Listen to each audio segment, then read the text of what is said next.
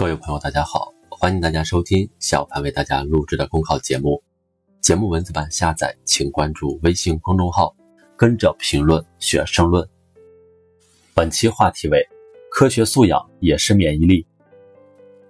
随着各地复工复产有序推进，一批号称可以抵御病毒、预防新冠肺炎的商品在网络和实体店热卖，有的打着高科技的旗号，有的则是人们熟悉的老面孔。但是这些所谓的防疫神器真的靠谱吗？据调查，这些商家口中神乎其神的黑科技都是典型的噱头大于内容，不仅难言科学，更加和抵御病毒不搭边。躺在平时，大伙恐怕还会有所警惕，多问一句，但是面对疫情就可能宁可信其有了。事实上，各路商家也恰恰是抓住了大众对新科技的好奇和推崇心理，制造信息不对称，引得大家纷纷解囊。这样的套路与其说是商业营销，不如说是借疫情发财。对夸大功效、误导购买的行为，需要各地市场监管部门主动出击，从严处罚，形成震慑。但我们对这一问题的思考不能停留于执法层面，需要看到的，从非典时期的板蓝根到日本福岛核泄漏事件引发的食盐抢购，没有突发事件的来临，诸如此类的抢购就会再出现。如此这般，除了不确定性所带来的信息获取焦虑，也折射出一些人科学素养亟待提升的现实。近些年来，高科技日益改变着我们的生活，新技术新概念层出不穷，但与此同时，各种伪科技产品也鱼目混珠。比如科技热词区块链被一些不法分子借机炒作，以虚拟币之名行传销币之实，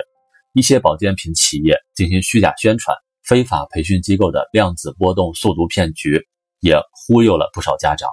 在信息时代，知识的保质期越来越短，折旧率越来越高，但越是如此，就越需要对新事物、新概念秉持一份冷静甄别的理性意识，涵养一份透过现象看本质的科学精神。看文章别被标题党牵着走，遇到新信息不妨多方求证，避免踏进陷阱。当科学素养的免疫力不断增强，伪科学的病毒自然式微。长此以往，更多人便能涵养起科学理性的思维定力。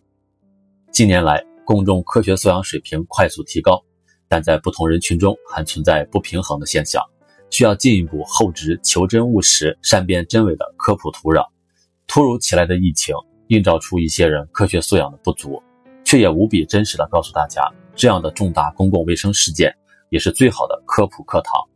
我们看到，在抗击疫情的过程中，一些专家以硬核大白话收获一众粉丝，在答疑解惑的同时，提振战胜疫情的信心。一些网站推出系列科普防护知识，通过接地气的问答方式，帮大家敲开了新冠病毒坚硬的外壳。一些应用程序发布实时疫情，基于数据产品的分析解读，让大家面对疫情多了些笃定。事实证明，多开动脑筋，多创新思路，科普也可以有另一种打开方式。战胜疫情离不开科学，既要加强科研攻关，也需要我们在防控中坚信科学态度，树立科学精神。提升公众科学素养，让科普更加接地气，必将拨开伪科学的外衣，种种神器也就没有市场。本节目所选文章均来自人民网、求是网、学习强国。申论复习请关注微信公众号跟着评论学申论。